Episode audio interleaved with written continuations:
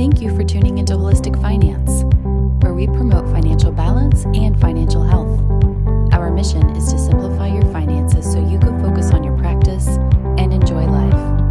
Now, here are your hosts, Ryan Burklow and Alex Collins.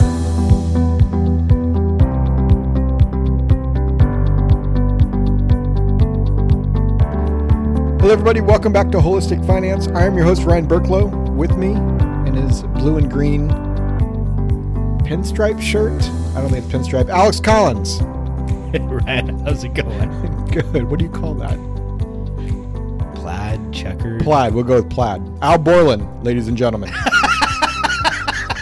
so, I hope people recognize. Thanks, Tim. Yeah, you're welcome. You welcome. So, for those of you who are new, welcome to the show. Hopefully, we didn't already scare you. For those who have come back, thanks for coming back. This podcast is all about helping naturopaths simplify their finances and build their practice as efficiently as possible. So, today's conversation uh, really stems from a conversation that we we oftentimes have with naturopaths around, you know, building with the end in mind. And when we say that, the question stems from, okay, what type of practice are you building? And we tend to have really kind of two versions of practice, and oftentimes they morph throughout their career. Sure. We, we've got the lifestyle practice and we've got the enterprise practice. Right. So, lifestyle is where you're building a practice that is entirely built around you, and it is like you're creating wealth and you're creating income and you're helping people, but at the same time, like once you retire, the practice essentially goes with you. There's nothing there for somebody to take over because the practice is you. Yeah, this tends to be the the the doc that essentially is setting up their own retirement plan outside of their practice because their plan is really not to sell the practice because there's nothing to sell. And neither one of these type of practices are better than the others, just making sure you understand which one you're building towards. Well, it's all about personal preference and what you're trying to accomplish. Exactly. The second style is the enterprise. And with the enterprise, that's all about you building a practice that is essentially sellable, right? You don't have to be in the practice for it to actually run and Yeah, produce cash flow. You're building something bigger than yourself. You're building a lasting, sustaining company that is designed to continue helping clients beyond when you retire. And oftentimes you start it really in the lifestyle uh, practice because you're you're marketing. You're you're just trying to get the get the ball moving. Right. right? And then several years down could be sooner, but it tends to be three, four, five years down the line. It may transition into hiring another doctor and building something where you don't have to actually be practicing doctor. Maybe you are just a business owner at the top, or you're a doc. But there's so many other doctors around you that now you're building a practice that is actually sellable, maybe to someone that's a current doctor on your staff or another doctor buys it. Yeah, absolutely. Um, oftentimes, the the enterprise practices have a tendency of, of finding a niche um, and and being more specialized as well.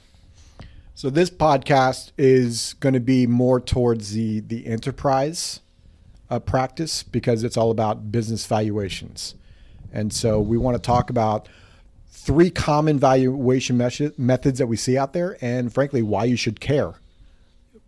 Even if you know, and the reason I say why you should care, you should care about your business valuation, even if it's just getting started not just only caring about it when you are maybe looking to exit. Uh, hundred percent correct there, Ryan. And we'll start out with the discussion around the why, because without understanding why, none of the other stuff really matters. And when we were discussing this, we kind of broke it down into like folks that were just getting started, that were really early in their careers, whether that's like early in their actual career or early to owning a practice, uh, and then mid career, you're building, you're in growth mode, and then late in career where you're looking more at, at exit and trying to figure out like, okay, I built this thing, now what? And like really the goal is hopefully we don't want to get to we've built this thing Now what? Hopefully, we already have that end in mind. which gets back to the early career. In, in our early career, we're trying to establish what we're building. And yes, it may change, but what is it we're building? And you don't know what you're building until you know where you're starting from. So even in your early career, having a business valuation around, okay, what am I actually worth right now? What's my starting point? Yeah, and if you have a business partner or a couple business partners, it's getting a, an idea as to okay, you're putting your, you know, blood, sweat, equity, tears into the building this. What happens if everything doesn't work out in the way in which we expect it to? How do we make sure that you know we're taken care of, that our families are taken care of, and that we're able to get the value back out of our practice that we put into it. You know, and so like for example, with you and me, making sure that we've got a buy sell agreement that says, all right, if I'm no longer here, whether that's because I got sick or hurt and can't work, if that's you and I had a disagreement that we couldn't get beyond, if I passed away, You took the analyzation to the next level, and I was finally done. may or may not happen at some point. but uh, we want to make sure that that Ryan gets fair value out of the uh, out of our practice, and, and myself or, or my family get fair market value out of my side of the practice. And so it's that's really an entire region uh, of planning. And without knowing and figuring out, like, okay, how are we going to value this thing? It's impossible to do. And it is way better to try and do that when we're friendly and agreeing and everything's copacetic as opposed to after there's an issue. And then the second part e- early in your career is we might want to maybe take on some debt to help us build what we're trying to build. For sure. And oftentimes, like if you're using the practice as the backing for that, having a business valuation goes a long way towards being able to do that. We still may not be able to, but it, it's at least a step in the right direction. And then lastly, the, the strategic plan, right? Like, what is it we're building? How do we get it to, how does this practice grow in such a way that we can sell it for what we want or exit it the way we want and have the choice and flexibility? And I don't have to be probably the one to tell you because I'm sure you've read articles and everything else that's out there. A lot of practice owners, they give up that choice because they're either forced out for medical conditions, uh, forced out due to arguments, as, as Alex was just pointing out, or they they just don't want to do it anymore and they're just done. Right. Yeah, it would, and a good portion of it is by going through the valuation process, you have a better understanding of like, okay, where does the value actually come from? What are the things that we need to work on? And how do we get there? Yeah, I'm sure some of you right away went, okay, how much does that cost? Yes, it's going to cost money to get a valuation. And the value of that is exactly what Alex just said. What's what's bringing up the value of your practice or what's bringing it down? If you know that, well, that I think is pretty darn valuable. What are the issues that we need to work on, and what are the areas that we need to focus in? Now, the next step is that that midterm person, and again, we need to do this periodically because, well, Ren, like if you and I value our practice now, and we allow ten years to go by without valuing our practice again, might it change in the next ten years? Well, I hope it does, and it better go up. But I definitely want to know if it's going down. If it if it hasn't changed in the next ten years and it hasn't gone And- up, we're probably not partners anymore, right? That's fair too. So yeah, it's it's really are you on track, right? Like you did the early on, you did the evaluation, you put hopefully steps in place to build that evaluation up. Okay, now it's a check in. Okay, is it is what you're doing working? Yeah, we're almost using this as a roadmap of like, okay, where where did we start? Where are we going to? How are we doing in our progress along the way? And again, this your practice may change. This allows you to also Pretty change. sure we can take May out of there. It, your practice will change. That's fair. That's fair. Uh, okay, and then we get to late planning or what we would call exit planning, right? And it may not be a true exit. Might just not be like you handing the keys to someone and say, "Okay, peace out." It might be it might be a slow transition. It might be your hours being cut back. Like there's so many different plans that go into this. But what do you want that to look like? Yeah, having a having a goal and having a, an idea as to okay, what what is choice number one?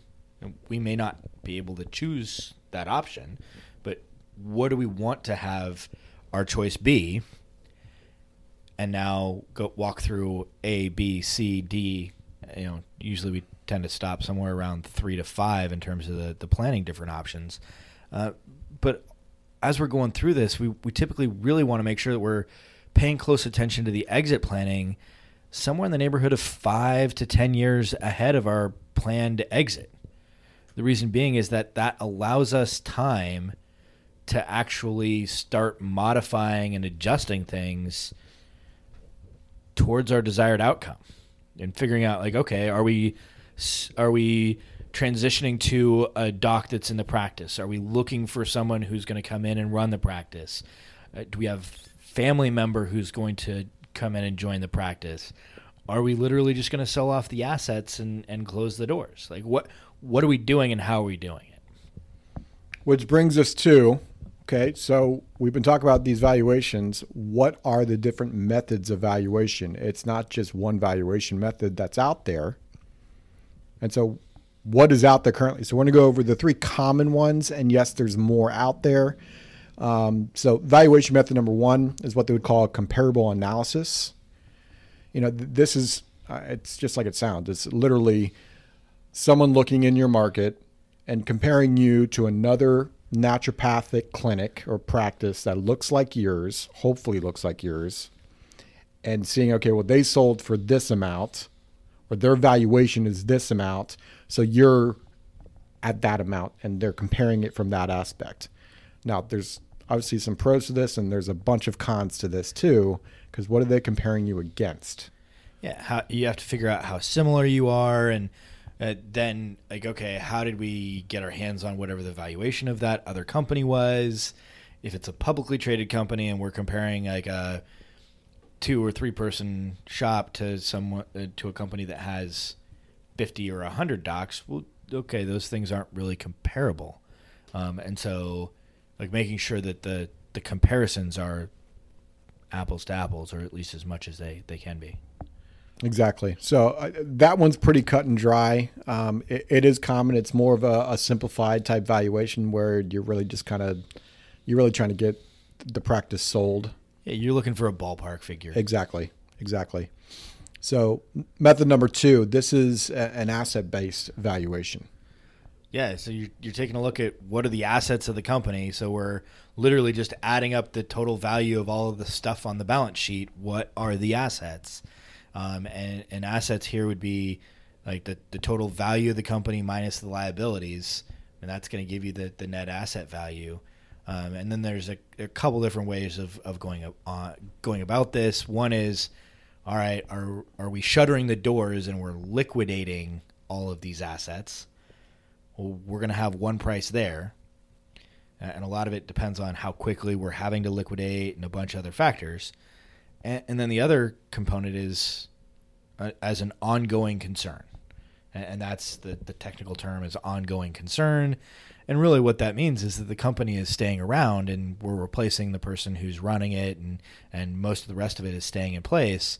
And you've heard the, the old adage that the sum of the parts are greater the, the are greater than the whole, that's typically the case, and so the ongoing concern is usually a higher valuation. Yeah, the liquidation value is really just a fire sale, right? Generally, most of the time. Could be a fire sale. Could also just be like, okay, we're gonna sell all this stuff off, and it may not be fire sale in that we're not like we don't have to do it in the next two months or something of that nature. But right, it's more of just liquidating, and and this is really for this is for a practice that's not going to continue on. Right. So, and so valuation method number three, um, you'll see uh, it. You'll see it called cash flow analysis or disc- discounted cash flow analysis. Yeah, and so this is a different methodology. Really, what we're doing is we're taking a look at how much income is the is the practice generating? What's the net cash that the practice is is generating? and doing a valuation based on that. This is a very common valuation method for uh, for companies in general, and really what it's attempting to do is just get a sense of like, okay, what is like how much cash is this company throwing off, and what's the value of that?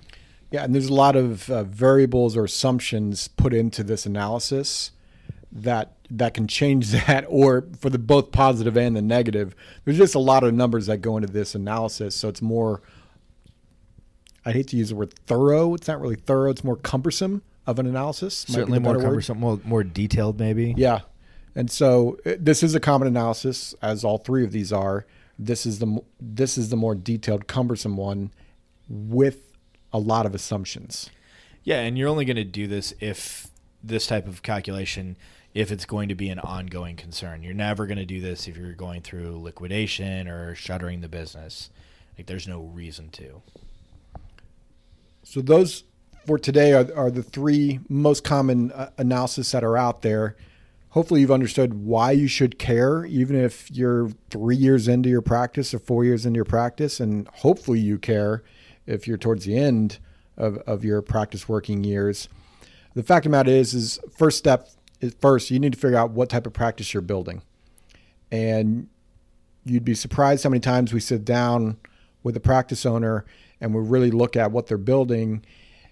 And this, I mean, this is any business owner that's out there, right? Like they're working in their practice so much, they're not working on their practice. And when all said and done, they haven't built a practice that's truly sellable because it's them.